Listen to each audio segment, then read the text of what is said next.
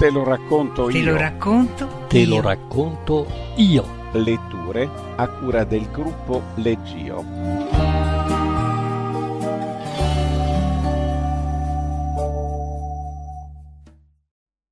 Le tre donne grasse di Antibes, tratto da Storie ciniche di William Somerset Maugham. William Somerset Maugham, romanziere e commediografo inglese, è nato a Parigi nel 1874. Dopo la laurea in medicina a Londra si dedicò alla scrittura. Durante la prima e la seconda guerra mondiale fece parte dei servizi segreti inglese. Tra i suoi numerosi romanzi, i più noti Schiavo d'amore, Il filo del rasoio, La luna e sei soldi, Il velo dipinto. Morì a Cafferà nel 1965. Legge Franca Pece. Le tre donne grasse di Antibes. Una si chiamava Mrs. Richmond ed era vedova. La seconda si chiamava Mrs. Sutcliffe ed era americana, due volte divorziata. La terza si chiamava Miss Hickson ed era zitella. Tutte e tre benestanti avevano superato con disinvoltura la quarantina. Mrs. Sutcliffe portava lo strano nome di Arrow, freccia. Quando era giovane e snella non le era dispiaciuto affatto, la descriveva bene e i motteggi che provocava solevano lusingarla. Le piaceva un po' meno ora che il grasso aveva offuscato i suoi tratti delicati, ora che le braccia e le spalle erano massicce e i fianchi imponenti ma non aveva nessuna intenzione di arrendersi alla mezza età. Vestiva ancora di azzurro per far risaltare il colore degli occhi e grazie all'aiuto di qualche piccolo artificio i capelli biondi non avevano perso la loro lucentezza. Di Beatrice Richmond e Frances Hickson le piaceva il fatto che fossero molto più grasse di lei, facendola sembrare magra, e che, essendo entrambe più anziane, la trattassero come una ragazzina avevano un buon carattere e la prendevano affettuosamente in giro per i suoi spasimanti. Dal canto loro non badavano più a simili sciocchezze. A dire il vero, Miss Hickson non ci aveva badato mai, ma seguivano i suoi flirt con benevolenza, davano per scontato che un giorno o l'altro Arrow avrebbe reso felice qualcuno per la terza volta. Devi soltanto stare attenta a non prendere peso, cara, diceva Mrs. Richmond e a sceglierlo che sappia giocare bene a bridge, aggiungeva Miss Hickson.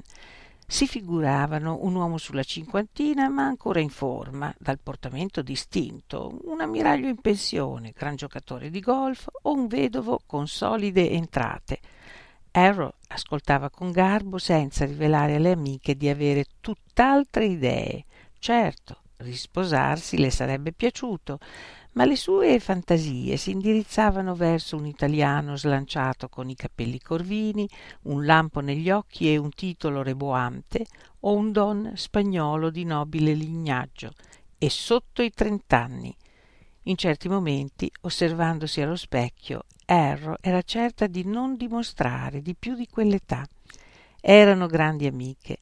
Il grasso le aveva fatte incontrare e il bridge aveva suggellato l'unione si erano conosciute a Carlsbad, dove alloggiavano nello stesso albergo ed erano in cura dallo stesso medico che le strapazzava con la stessa crudeltà. Beatrice Richmond era enorme. Aveva un bel viso, gli occhi ben disegnati, le guance imbellettate e le labbra dipinte. Era pienamente soddisfatta della sua condizione di vedova facoltosa. Adorava il cibo le piacevano il pane burro, la panna, le patate e i dolci e per undici mesi all'anno mangiava tutto quel che le capitava a tiro. Poi per un mese andava a dimagrire a Carlsbad, ma ogni anno diventava più grassa. Se la prese con il dottore, che non mostrò comprensione alcuna. Ma se non posso mangiare nessuna delle cose che mi piacciono, non vale neanche la pena di vivere, protestò lei. Lui scosse la testa con disapprovazione. In seguito Beatrice confidò a Miss Hickson che forse aveva sopravvalutato l'intelligenza del dottore. Miss Hickson scoppiò in una risata sguajata. Aveva una voce bassa e profonda, un faccione piatto e giallognolo, due occhietti brillanti. Camminava in modo scomposto, con le mani in tasca, e quando poteva farlo senza dare troppo nell'occhio, fumava un lungo sigaro nei limiti del possibile si vestiva come un uomo. Che cosa diamine sembrerei tutta vestita di fronzoli e falpalà, diceva. Quando si è grassi come me, tanto vale stare comodi. Portava abiti di tweed e stivali pesanti. Era forte come un bue e si vantava di saper tirare una pallina da golf più lontano di tanti uomini. Parlava in modo spiccio e imprecava con la varietà di uno scaricatore di porto. Sebbene il suo nome fosse Frances, preferiva farsi chiamare Frank. Sapeva essere autoritaria, ma con tatto. Sorseggiavano insieme le loro acquette, facevano i bagni alla stessa ora, partivano compatte per le estenuanti camminate, ansimavano sui campi da tennis con lo stesso maestro e consumavano allo stesso tavolo pasti frugali e regolamentati.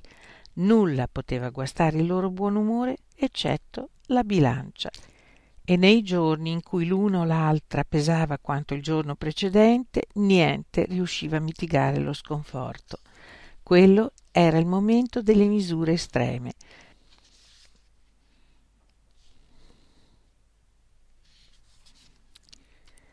La colpevole si metteva a letto per 24 ore e nella sua bocca entrava solo la famosa zuppa di verdure del dottore che sapeva di sciacquatura di cavolo.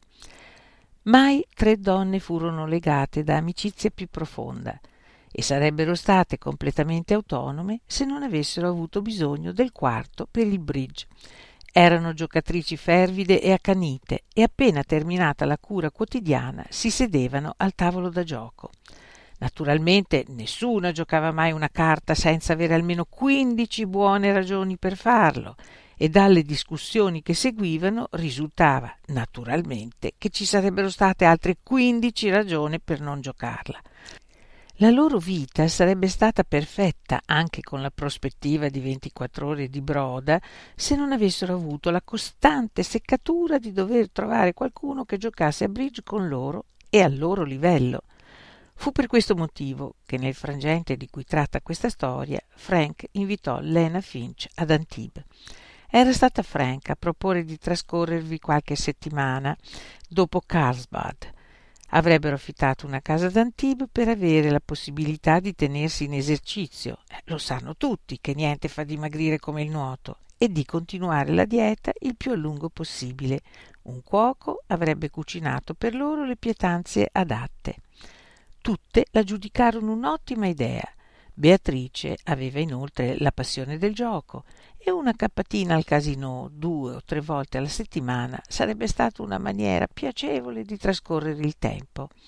Arrow adorava Antibes e dopo un mese a Carlsbad era all'apice della forma non aveva che da scegliere tra i giovani italiani, gli appassionati spagnoli, i francesi galanti e gli inglesi longilinei che bighellonavano tutto il giorno in costume da bagno o con sgargianti vestaglie. Il piano funzionò a meraviglia e si divertivano molto. Due volte alla settimana mangiavano soltanto uova sode e pomodori sconditi e il mattino dopo salivano sulla bilancia a cuor leggero. Arrow scese a 70 kg e si sentì una ragazzina. Beatrice e Frank, se tenevano i piedi in una certa posizione, riuscivano a restare al di sotto degli 80. Ma il problema del quarto bridge rimaneva irrisolto. Una giocava da cani, l'altra era di una lentezza esasperante, un'altra ancora era litigiosa o non sapeva perdere e l'ultima era poco meno di una delinquente si stupivano di quanto fosse difficile trovare la giocatrice che facesse al caso loro. Una mattina, mentre sorseggiavano il tè sgranocchiando una galletta che era garantito non faceva ingrassare, Frank alzò gli occhi dalle sue lettere. La moglie di un mio cugino, Lena Finch, viene in Costa Azzurra. Lui è morto un paio di mesi fa e lei si sta rimettendo da un esaurimento nervoso. E se le dicessimo di venire a stare da noi per due settimane? disse. Gioca a bridge? chiese Beatrice. Come no? tuonò Frank con il suo vocione basso. E ti dirò pure che non gioca affatto male. Non avremmo più bisogno di estranei. Quanti anni ha? chiese Arrow. La mia età. Per me va bene. Così fu deciso e tre giorni dopo arrivò Lena Finch. Frank andò a prenderla alla stazione. Portava il lutto per la recente morte del marito, ma in maniera non troppo vistosa. Frank non la vedeva da due anni. Le diede un bacio e la squadrò da capo a piedi. Sei magrissima, cara, disse. Lena sorrise stoicamente. È stato un periodo molto duro, ho perso parecchio peso. Frank sospirò. Difficile dire se per la triste perdita della cugina oppure per l'invidia. A ogni modo Lena non era del tutto inconsolabile e una volta rinfrescata accettò di accompagnare Frank all'Eden Rock. Frank presentò la nuova arrivata alle due amiche e tutte insieme si sedettero nella rotonda affacciata sul mare. Sul retro c'era un bar ed era tutto un cicaleccio di persone in costume da bagno o abiti da spiaggia che bevevano ai tavoli. Il cuore tenero di Beatrice ebbe subito un moto d'affetto per la derelitta e Arrow, giudicandola scialba, palliduccia e almeno quarantottenne, si dispose a volerle un gran bene. Arrivò il cameriere. Cosa desideri, Lena cara? chiese Frank. Ma non saprei quel che prendete voi, un white lady o un martini. Arrow e Beatrice le lanciarono una rapida occhiata. Lo sanno tutti quanto fanno ingrassare i cocktail. Devi essere sfinita per il viaggio, disse gentilmente Frank e ordinò un martini per Lena e una spremuta di limone arancia per sé e le sue amiche. Sai, l'alcol non è molto indicato con questo caldo, spiegò. Oh, per me è indicatissimo, rispose Lena con leggerezza. Io adoro i cocktail. Erro impallidì lievemente sotto lo strato di belletto, ma non disse nulla. La conversazione fu fluida e gioviale, ognuna pronunciò con gusto le ovvietà di rito, dopodiché rientrarono alla villa per il pranzo. A volte nei tovaglioli c'erano due gallette dietetiche. Lena le mise da parte con un gran sorriso. E ci sarebbe un po' di pane? chiese. Nulla. Neppure la più volgare delle oscenità avrebbe potuto scandalizzare tanto le tre donne. Erano dieci anni che non toccavano il pane. Frank, da buona padrona di casa, si riprese per prima. Ma certo, cara, disse, e chiese al maggiordomo di portarlo. E del burro, aggiunse Lena con quei suoi modi graziosi. Ci fu un silenzio imbarazzato. Non credo che ce ne sia in casa, disse Frank, ma indagherò, magari in cucina. Ho una vera passione per il pane e burro. Tu no? disse Elena, rivolgendosi a Beatrice. Beatrice rispose con un sorriso smorto e due parole evasive. Arrivò il maggiordomo con una lunga baguette fragrante. Lena la aprì in due e la spalmò col burro che era miracolosamente saltato fuori. Vennero servite delle sogliole alla griglia. Noi qui mangiamo con semplicità, disse Frank. Spero non ti dispiaccia. Oh, certo che no. Anche a me piace il cibo semplice, rispose Lena, spalmando il burro sul pesce. Datemi pane, burro, patate panna e io sono contenta. Le tre amiche si scambiarono un'occhiata e il faccione giallognolo di Frank si incupì alla vista del pesce insipido e rinsecchito che le stava davanti. Beatrice le andò in aiuto.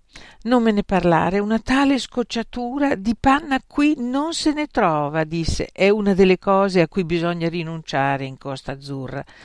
Che peccato, disse Lena.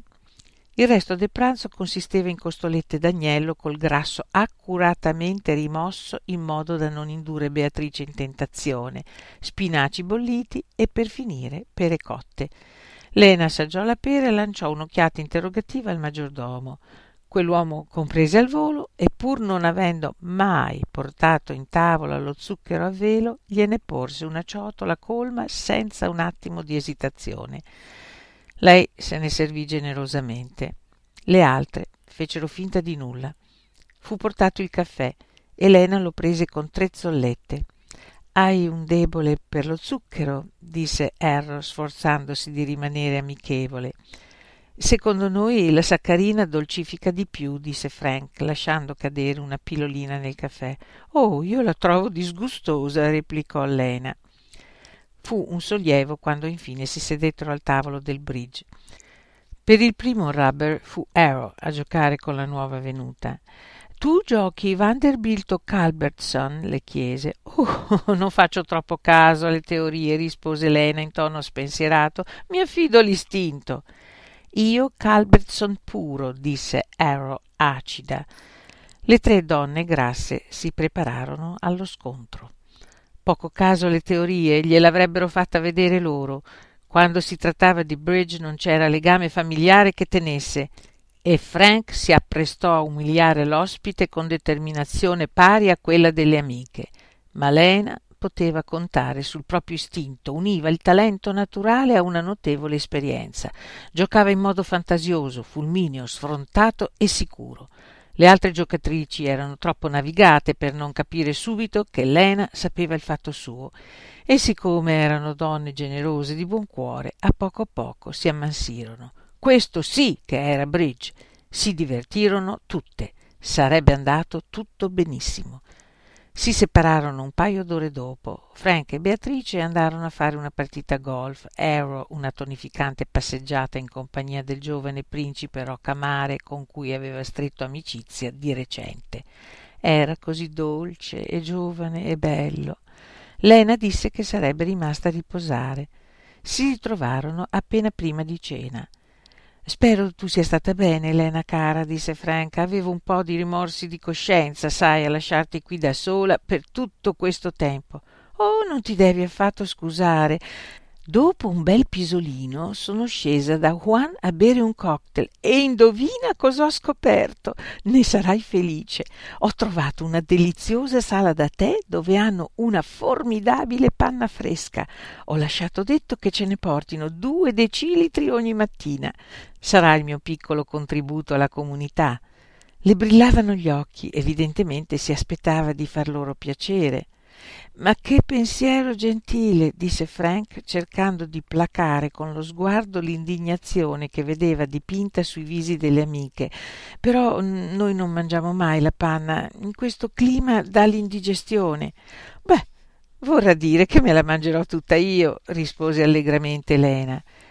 Non pensi mai alla linea, tu? domandò Erro con gelida calma. È stato il medico a dirmi che devo mangiare. Ti ha detto di mangiare pane e burro e patate e panna? Proprio così, cibo semplice, no? Ma diventerai enorme, disse Beatrice. Lena rise gioiosa. E invece no, il fatto è che niente mi fa ingrassare. Ho sempre mangiato tutto quello che ho voluto senza mai prendere un chilo. Il silenzio glaciale che seguì questa affermazione fu rotto solo dall'arrivo del maggiordomo. Mademoiselle Servie annunciò. La questione venne discussa a tarda sera, una volta che Lena si fu coricata, nella stanza di Frank. Fino ad allora le tre avevano stentato una sfrenata allegria, prendendosi in giro con tanta amabilità da trarre in inganno anche il più fine osservatore. Ma ora gettarono la maschera. Beatrice era tetra, Arrow indignata, Frank svirilizzata. Non è un bello spettacolo per me, Lena che si abbuffa di tutto quel che mi piace di più, disse Beatrice in tono lamentoso. Non è un bello spettacolo per nessuna di noi, ribatté Frank. Non la dovevi invitare qui, disse Arrow. E come diamine facevo a saperlo? gridò Frank. Se avesse voluto davvero bene a suo marito, non riuscirebbe a rimpinzarsi in quel modo, disse Beatrice. Ecco, l'ho detto. È stato sepolto solo due mesi fa. Insomma, un po' di rispetto per i defunti. Ma perché non può mangiare quello che mangiamo noi? domandò Erro inviperita. Dopotutto è nostro ospite. Beh, hai sentito cosa dice? È il medico che le ha prescritto di mangiare. E allora dovrebbe andarsene in un sanatorio. È disumano, insopportabile, Frank, gemette Beatrice. Se riesco a sopportarlo io, puoi farcela anche tu. È tua cugina, mica la nostra, disse Erro. Io non starò qui due settimane a guardare quella donna che si ingozza come un porcello. Che volgarità attribuire tutta questa importanza al cibo, tuonò Franca con una voce più profonda che mai, quando l'unica cosa che conta davvero è lo spirito. Tu stai dando della persona volgare a me, Frank? chiese Arrow con occhi dardeggianti. Ma no, ma no, intervenne Beatrice. Magari mentre noi dormiamo tu quatta quatta apri il frigorifero e ti fai una bella scorpacciata. Frank balzò in piedi. Come osi anche solo pensarlo, Arrow? Non vi chiederei mai questo sacrificio se non fossi pronta a farlo anch'io. Ci conosciamo da tanti anni e mi credi capaci di una simile bassezza? E allora com'è che non perdi mai un grammo? Frank trasalì, poi scoppiò in singhiozzi. Sei crudele, ho perso chili su chili. Piangeva come una bimba. Il vasto corpo sussultava e grandi lacrime bagnavano il petto mastodontico. Frank, cara, non dicevo sul serio, esclamò Arrow. Si gettò in ginocchio e strinse Frank, o almeno un pezzo di Frank, fra le sue braccia adipose. Si mise a piangere a sua volta. Il mascara le rigò le guance. Vuoi dire che non sembro dimagrita? singhiozzò Frank. Dopo tutti gli sforzi che ho fatto. Ma sì, certo che sì, cara, rispose tra le lacrime Arrow. Ce ne siamo accorte tutte. Ci voleva davvero un cuore di pietra per non commuoversi alla vista di Frank, la donna dal cuor di leone che si scioglieva in lacrime, ma dopo si bevettero un bicchierino di brandy allungato con l'acqua, indicato da tutti i dottori come il liquore meno ingrassante, e si sentirono subito meglio. Decisero che Lena doveva mangiare tutto il cibo nutriente che le era stato prescritto e promisero solennemente che la cosa non avrebbe scalfito il loro quieto vivere. Ma la natura umana è debole, non bisogna chiederle troppo. Loro mangiavano pesce alla griglia e Lena maccheroni sfrigolanti di burro e formaggio, loro costolette alla griglia e spinaci bolliti e lei pâté de foie gras. Due volte alla settimana uova sode e pomodori sconditi e Lena piselli in un mare di panna e patate in tutte le salse più deliziose. Povero Jim, sospirava Lena pensando al marito, gli piaceva tanto la cucina francese. Il maggiordomo rivelò di saper preparare una mezza dozzina di cocktail diversi e Lena annunciò che il medico le aveva prescritto di bere borgogna a pranzo e champagne a cena. Le tre donne grasse tennero dure, erano allegre, loquaci, persino esilaranti. il talento naturale delle donne per l'inganno ma a poco a poco beatrice diventava più fiacca e più mesta mentre nei teneri occhi azzurri di erro era comparsa una luce d'acciaio. La voce profonda di frank si era fatta più roca. Quando giocavano a bridge la tensione era palpabile. Avevano sempre discusso delle loro mosse ma in modo amichevole. Ora si percepiva un'innegabile acredine e capitava che una segnalasse l'errore dell'altra con una franchezza fuori luogo. Le discussioni si tramutavano in diverbi e i diverbi in lite. Stavano raggiungendo il limite della sopportazione. Lena faceva da pacere. Mi sembra un tale peccato prendersela per il bridge, diceva. In fondo è solo un gioco. Era facile per lei, aveva appena fatto un pasto completo con mezza bottiglia di champagne e in più aveva una fortuna sfacciata, stava vincendo tutti i loro soldi. Non c'era proprio giustizia a questo mondo. Iniziarono a odiarsi. Quando il soggiorno di Lena volse al termine, le tre donne grasse si rivolgevano a malapena alla parola. Se c'era lei cercavano di salvare le apparenze, ma appena erano sole smettevano di fingere si ignoravano e quando non era possibile si trattavano con cortesia glaciale. Lena andava ospite di amici sulla riviera italiana e Frank l'accompagnò al treno. Si portava via un bel po' dei loro soldi. Non so davvero come ringraziarti, disse mentre saliva sul treno. Sono stata benissimo. Frank Hickson era fiera di essere una gentildonna e la sua risposta fu la perfetta combinazione di solennità e grazia. Siamo state tutte contente di averti qui, Lena, disse. Ci hai fatto davvero un bel regalo. Ma non appena diede le spalle al treno in partenza emise un sospiro da far tremare la banchina, raddrizzò le gigantesche spalle e si incamminò verso la villa. Uff! ruggiva di tanto in tanto. Uff! Si mise il costume da bagno intero infilò le spadriglie e una vestaglia da uomo senza fronzoli inutili e scese all'Eden Rock c'era ancora tempo per un tuffo prima di pranzo passò per la rotonda sul mare e si arrestò impietrita Non poteva credere ai suoi occhi. Seduta a un tavolo da sola c'era Beatrice. Indossava l'abito da spiaggia che aveva comprato uno o due giorni prima, portava una collana di perle e l'occhio esperto di Frank notò che si era appena fatta ondulare i capelli. Si era truccata le guance, gli occhi e le labbra. Per grassa, anzi immensa che fosse, nessuno poteva negare che fosse una bella donna. Ma cosa stava facendo? Frank la raggiunse. Nel costume da bagno nero ricordava l'enorme cetaceo detto volgarmente vacca marina. Beatrice, ma che cosa stai facendo? esclamò con la sua voce profonda. Era come il rombo del tuono su vette distanti. Beatrice la guardò impassibile. Mangio, rispose. Gesù, lo vedo bene. Davanti a Beatrice c'erano un piatto di croissant e uno di burro, un vasetto di marmellata di fragole, del caffè e un bricco di panna. Spalmò un generoso strato di burro sul delizioso pane caldo, lo ricoprì di marmellata e infine vi versò sopra quella panna densissima. Ma così ti ammazzi, disse Frank. Non m'importa, bofonchiò Beatrice con la bocca piena. Metterai su tanti di quei chili. Va all'inferno e le rise letteralmente in faccia. Signore, che profumo quei croissant. Sono molto delusa, Beatrice. Pensavo tu avessi più carattere. La colpa è tua, quella maledetta. Sei tu che l'hai invitata.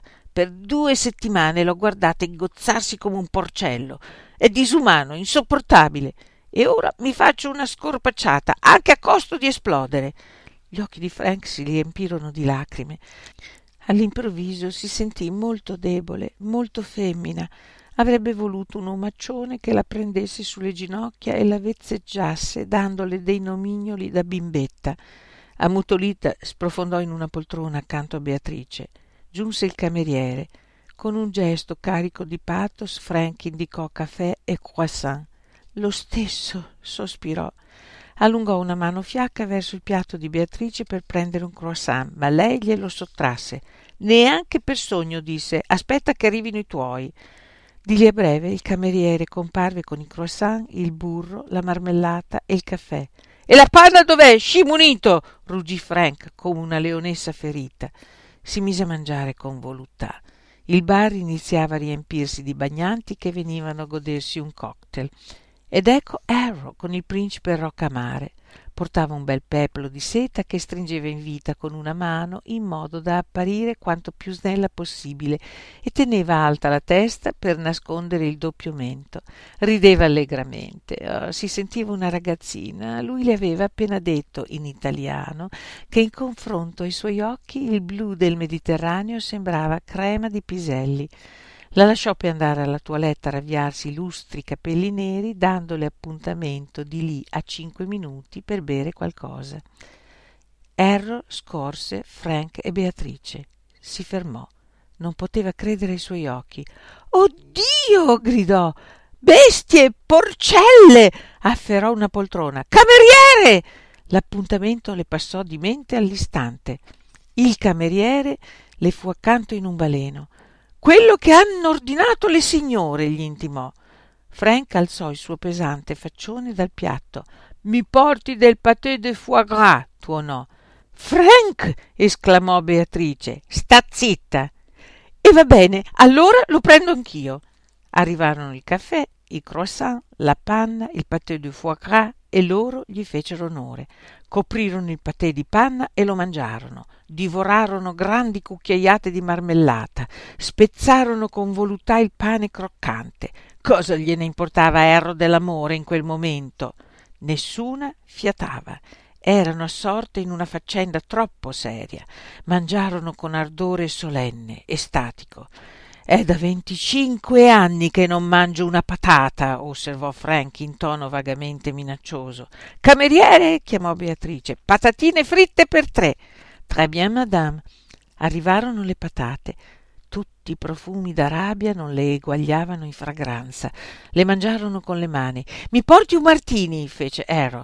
Tre martini doppi, disse Beatrice. Furono serviti e bevuti d'un fiato. Le tre donne si guardarono ed emisero un profondo sospiro. I malintesi delle ultime due settimane si dissolsero e l'affetto sincero che le univa riprese a sgorgare dai loro cuori.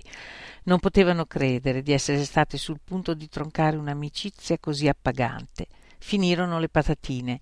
Li avranno gli eclair al cioccolato? chiese beatrice. Ma certo che li avranno certo che li avevano. Frank se ne infilò uno nelle fauci tutto intero lo ingoiò e ne afferrò un altro.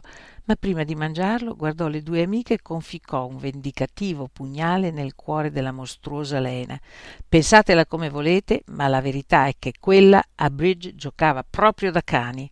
Faceva schifo assentí arrow ma tutt'a un tratto beatrice pensò che le ci voleva una meringa